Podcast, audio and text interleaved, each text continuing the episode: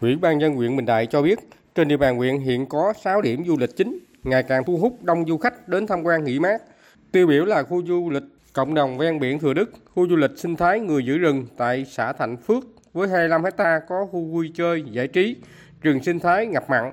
Cá biệt tại thị trấn Bình Đại có khu du lịch tâm linh chùa Dạng Phước. Vào dịp Tết cổ truyền mỗi ngày có vài chục nghìn người đến viếng tham quan. Ngày lễ, ngày cuối tuần có đến gần một chục nghìn du khách. Gần đây lượng du khách đến tham quan du lịch trên địa bàn huyện Bình Đại ngày càng nhiều. Các cơ sở kinh doanh dịch vụ du lịch tăng lên, đa dạng các mô hình.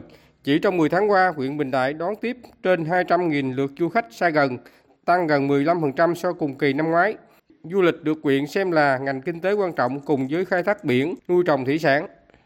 Ông Lưu Văn Nhường, trưởng phòng văn hóa thông tin huyện Bình Đại cho biết thêm.